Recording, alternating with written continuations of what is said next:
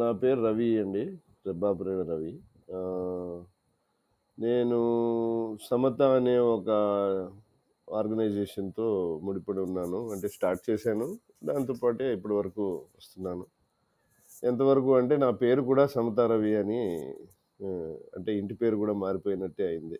అంటే నా జర్నీ చిన్నప్పుడు స్కూలు ఇవన్నీ చాలా రిస్ట్రిక్టివ్గా ఉండేవి. So I never wanted to study actually I just wanted to be a mechanic because I loved cars so I wanted to go to GD Naidu course in Coimbatore but anyway family అందరూ convince చేసి మనం degree degree చేయాలిరా తప్పదు. Okay అని ఏదో degree చేశాను. చేసిన తర్వాత post graduate diploma in rural development చేశాను మెడ్రాస్ క్రిస్టియన్ కాలేజ్ తాంబరం నుంచి. దాంట్లో మా ఫ్రెండ్స్ అందరూ అంటే ఫ్రెండ్స్ అంటే అదే క్లాస్మేట్స్ ఏదో డెజర్టేషన్ చేయాలి మేము. ఆ డెజర్టేషన్ వాళ్ళు అలా కూర్చుని లైబ్రరీలో చేసేసారు. నాకు రూరల్ ప్రాబ్లం అంటే మరి నాకేవి రూరల్ ప్రాబ్లం తెలియదు చిన్నప్పటి నుంచి పరిచయం అయితే ఉంది because my father was in the forest department. So నేను ఆదిలాబాద్ దగ్గర జనారం అలాగే ఈ చింతపల్లి అనంతగిరి అరకు మినుములూరు పాడేరు ఈ ప్రాంతాల్లో పెరిగాను నాన్నగారితో పాటు. అనకాపల్లిలో కొండ మాస్టర్ స్కూల్ అని ఉండేది. ఆ కొండ మాస్టర్ స్కూల్లో మూడో క్లాస్ వరకు చదువుకున్నాను. అంటే చాలా breaks వచ్చేయలేండి because of my father's transfers. నేను పదో క్లాస్ వరకు పదమూడు స్కూల్లో చదివానండి. So anyway in three different states. మళ్ళీ మధ్యలో వెస్ట్ బెంగాల్ వచ్చింది మళ్ళీ ఒరిస్సా వచ్చింది. సో అలాగా ఫైనలీ డిగ్రీ చేసి ఇదే ఈ రూరల్ డెవలప్మెంట్ చేస్తున్నప్పుడు ఈ రూరల్ ప్రాబ్లం అంటే మరి నేను ఊరికి వెళ్ళి స్టడీ చేసి రాస్తానంటే మా ప్రొఫెసర్ అన్నాడు అలాంటి ఏం అవ్వు. నువ్వు ఊరికి వెళ్ళావంటే నీ డిగ్రీ నువ్వేమీ పర్సూ చేయలేవు అని. బట్ ఎనీవే పర్మిషన్ తీసుకుని వచ్చానండి. వచ్చి గ్రామానికి ఎనభై ఐదు ఎనభై ఐదు ఎనభై ఆరులో భాగవతుల చారిటబుల్ ట్రస్ట్ అని ఇక్కడ విశాఖపట్నం ఎలమంచిలో డాక్టర్ పరమేశ్వరరావు గారు. అంటే మా నాన్నగారి దగ్గరికి వచ్చాను ఇలా గ్రామానికి వెళ్ళాలి అంటే ఇంట్లోంచే చూపించారు. అదిగో ఆ ఇల్లు చూసావా? అది పరమేశ్వరరావు గారి ఇల్లు. అక్కడికి వెళ్ళి ఆయన అడిగితే ఆయన గ్రామానికి తీసుకెళ్తారన్నారు. సో వెళ్ళి పరమేశ్వరరావు గారిని కలిశాను. వెరీ గుడ్ ఇంట్రెస్టింగ్ రేపు I'm going to my place Yelamanchili నువ్వు రా బాబు అని తీసుకెళ్ళాడు ఆయన. పరమేశ్వరరావు గారి దగ్గరికి వెళ్ళి వచ్చాను. వచ్చిన తర్వాత ఆయన అన్నారు అనమాట అక్కడ వాకుపాడని ఉంటుంది సాల్ట్ ప్యాన్ ఏరియా. అక్కడికి వెళ్ళు అంటే సరే అక్కడికి వెళ్ళాను. అక్కడ ఉన్నప్పుడు తిలక్ గారు అని కేఎస్ తిలక్ అని మన ఫస్ట్ పార్లమెంట్లో రాజ్యసభ మెంబర్ చేశారు విజయనగరం నుంచి. He was felicitated in on the sixty third anniversary of our independence three MPs were felicitated from the first parliament దాంట్లో ఈయన తిలక్ గారు ఒక ఆయన. సో తిలక్ గారు బీసీటీకి రావడం అక్కడ ఏదో మాట్లాడుతుంటే ఎక్కడ చేస్తున్నారు సార్ అంటే ఇలాగ మేము పెద్దమల్లాపురం ఈస్ట్ గోదావరి అంటే మరి నక్సలైట్లు వస్తూ ఉంటారా? వస్తారు బాబు. రాత్రి వాళ్ళు వస్తారు పొద్దున పోలీసులు వస్తారు ఓకే మరి నేను రావచ్చా అండి అన్నారు. మీరు రా వై నాట్ అంటే నేను అక్కడికి వెళ్ళాను సో నేను మళ్ళీ వెళ్ళి కాలేజీలో నాది ఏదో సబ్మిట్ చేశాను. అయితే మా గైడ్ మారిపోయాడండి. ఆయన ఏమో జర్మనీ వెళ్ళిపోయాడు. మా ముందర గైడ్.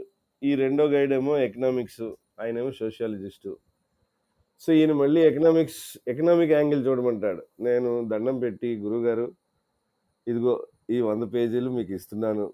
మీరు నాకు డిగ్రీ ఇస్తే ఇవ్వండి నాకు అవ- అది నాకు అవసరం లేదు కానీ ఈ ఎక్స్పీరియన్స్ ఈ అనుభవం నాకు చాలా సరిపోయింది. నేను I will pursue my this thing అని నేను గ్రామానికి వచ్చాను నేను. సో తిలక్ గారి దగ్గరికి వచ్చాం. ఈస్ట్ గోదావరి శంకవరం మండలం. అంటే మీరు మనకి తెలుగు లిటరేచర్లో శంకరగిరి మన్యం అంటారు. సో ఆ శంకరగిరి మన్యానికే వచ్చానండి.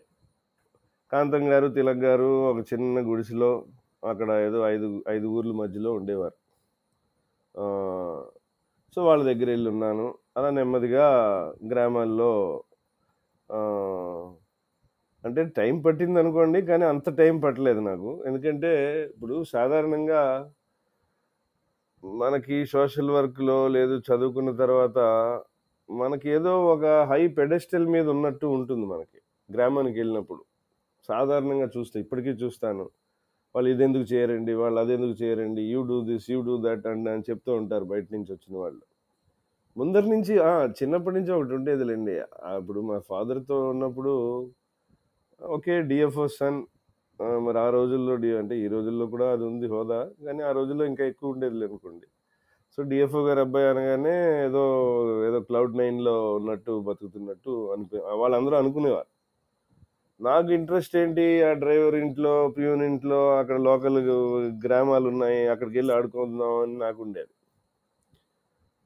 సో ఆ క్యూరియాసిటీ ముందటి నుంచి ఉంది. How do they live their life సరే మన మన లైఫ్ మనకు అర్థమైపోయింది. Some my father works he some officer something my mother is a teacher అది నాకు అర్థమైంది కానీ ఈ I was always curious of how those people in the village so called poor tribal how do they live how do they survive how do they get on with life అని ఒక curiosity ఉండేదిలేండి. So and coupled with this nature of rebelling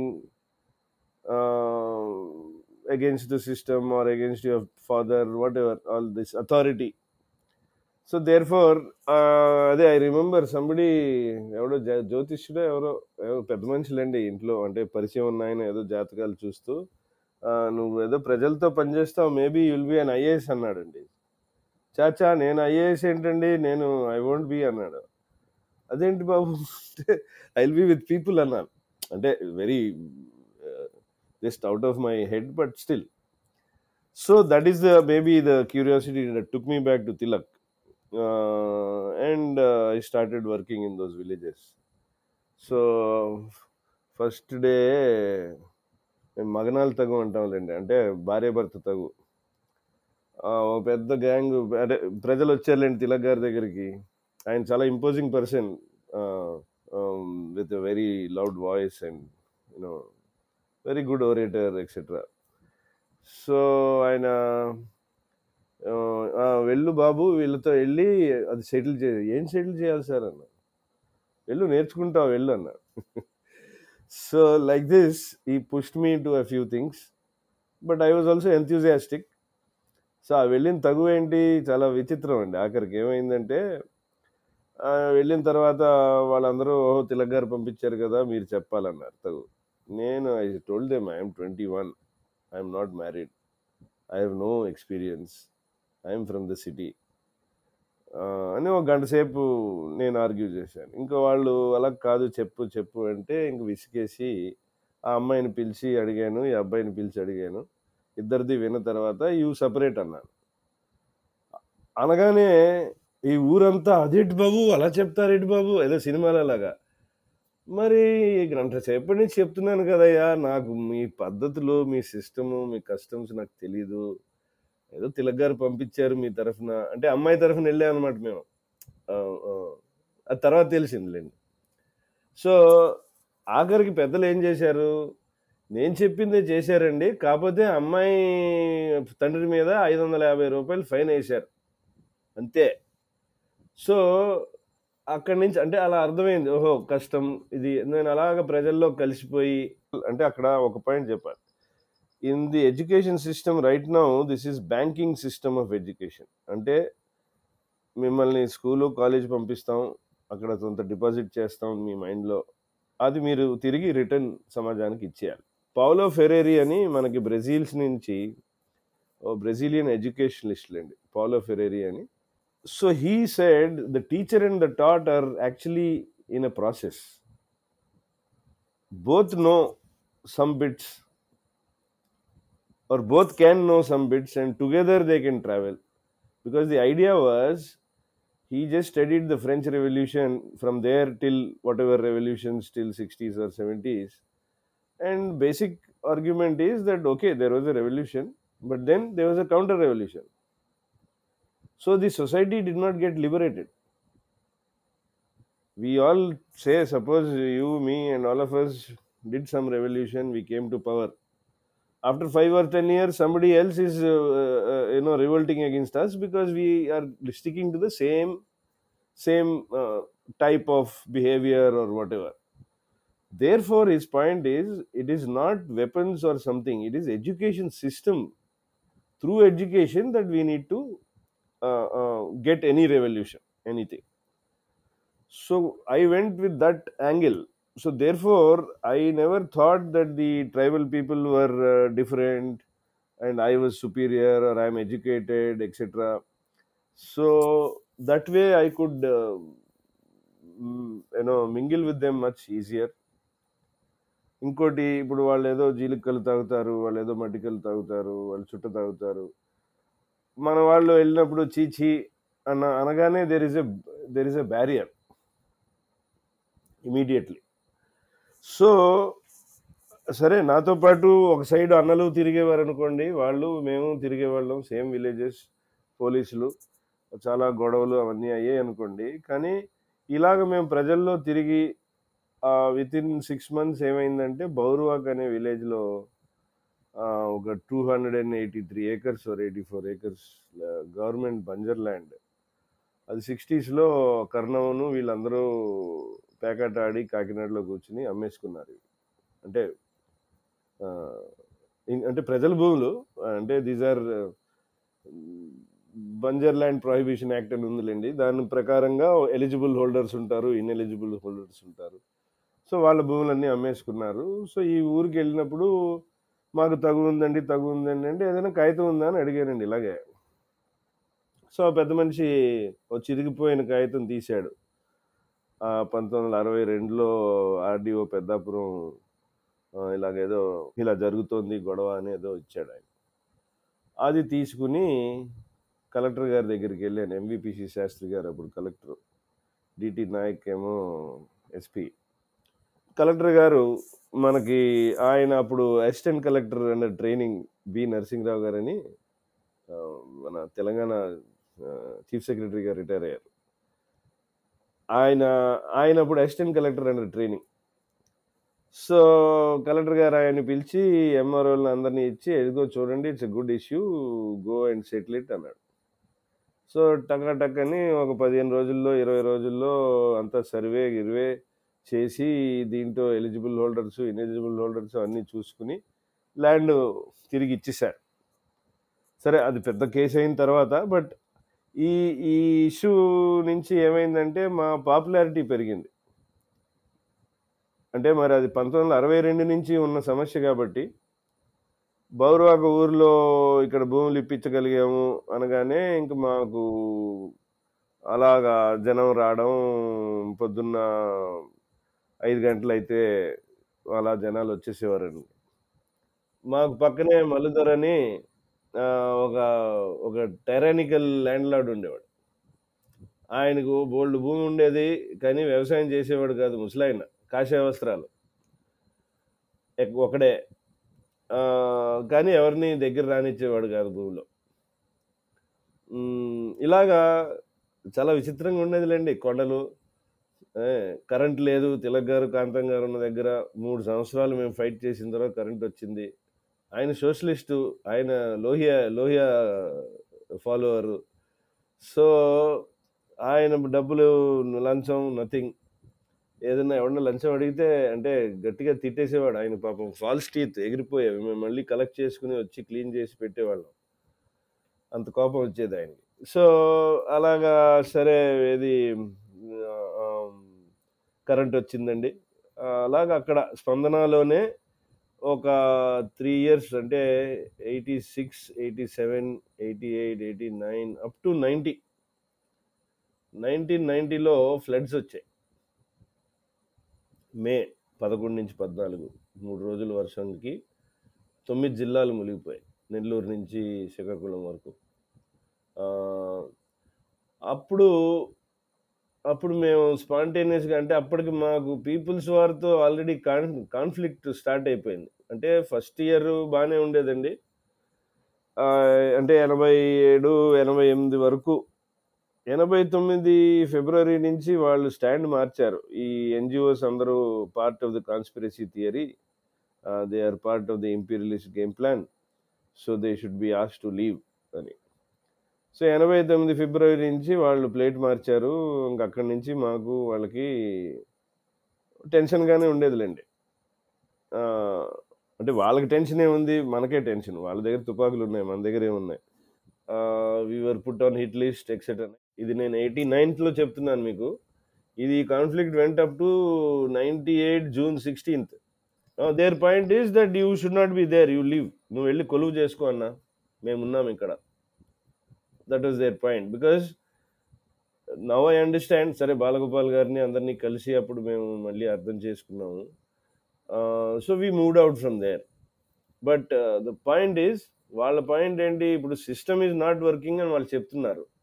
ఇప్పుడు నేను వెళ్ళి సిస్టమ్ని work చేయిస్తున్నాను.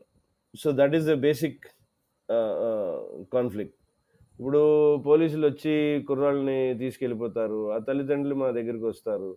మేము వెళ్ళి bail పెడతాము. So వీళ్ళ పాయింట్ ఏంటి? మమ్మల్ని అడిగి మీరు బెయిల్ పెట్టాలి.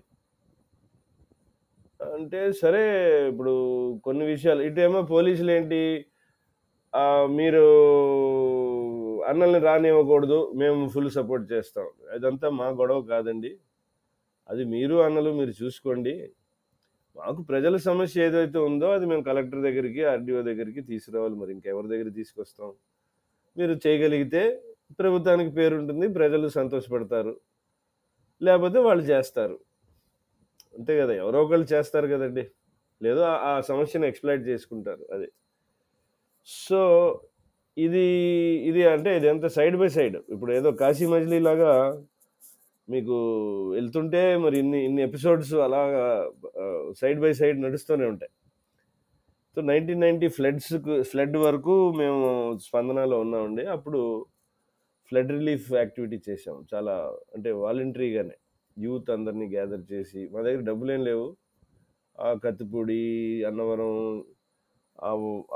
ఉన్న ట్రేడర్స్ వాళ్ళందరితో కలిసి కలెక్షన్ చేసి ఫుడ్ క్యాంప్స్ పెట్టి చాలా అంటే యాక్చువల్లీ థర్టీ ఫోర్ ఇయర్స్ నేను చూస్తే అప్పుడు చేసిన రిలీఫ్ ఇప్పటివరకు మేము మళ్ళీ చేయలేదు.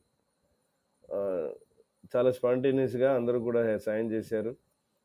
ఎక్కడికక్కడ మా ట్రైబల్ ఏరియా నుంచి మేము కలప అంటే అందరి దగ్గర భోజనం రైస్ ఉంది అన్నీ ఉన్నాయి కలప లేదు అప్పుడు గ్యాస్ గీసు అంత చాలా తక్కువలేండి ఎయిటీ సెవెన్ ఎయిట్ నైంటీలో. సో హైవే మీద చాలామంది స్టాండర్డ్ అయిపోయారు. అలా చాలా మేము అంటే జస్ట్ బ్యా batch of some five ten youth కుర్రాళ్ళు అందరూ లక్కీగా అందరూ కోఆపరేట్ చేసి వెళ్ళండి రెవెన్యూ వాళ్ళు కూడా చేశారు. పోలీసులు కూడా కోఆపరేట్ చేశారు. దాని తర్వాత ఏమైందంటే విచిత్రంగా అన్నలు అంటే రాడికల్ స్టూడెంట్స్ యూనియన్ స్టూ లీడర్ వచ్చి మీడియాని కలపమన్నట్టే నేను కలిపేసి వెళ్ళిపోయానండి. వాళ్ళు మేము చేసిన యాక్టివిటీ అంతా వాళ్ళు క్లెయిమ్ చేశారు. దాంతో మా స్పందన బోర్డులో ఒక లాయర్ గారు ఉండేవారులేండి ఆచండి లక్ష్మణరావు గారు. ఆయన పెద్ద అబ్జెక్షన్ పెట్టాడు. ఇంకా పెడితే ఎక్స్ప్లెయిన్ చేసాం ఇది మా కంట్రోల్లో లేదండి మేము ఏదో చేయడం చేసుకున్నాము వాళ్ళు స్టేట్మెంట్ ఇచ్చారు అప్పటికి మాకు మీడియా మీ మీడియా అసలు మనకి నాకు ఐడియా లేదండి. మీడియా నాకు నైంటీ త్రీ వరకు అంత ఐడియా లేదు.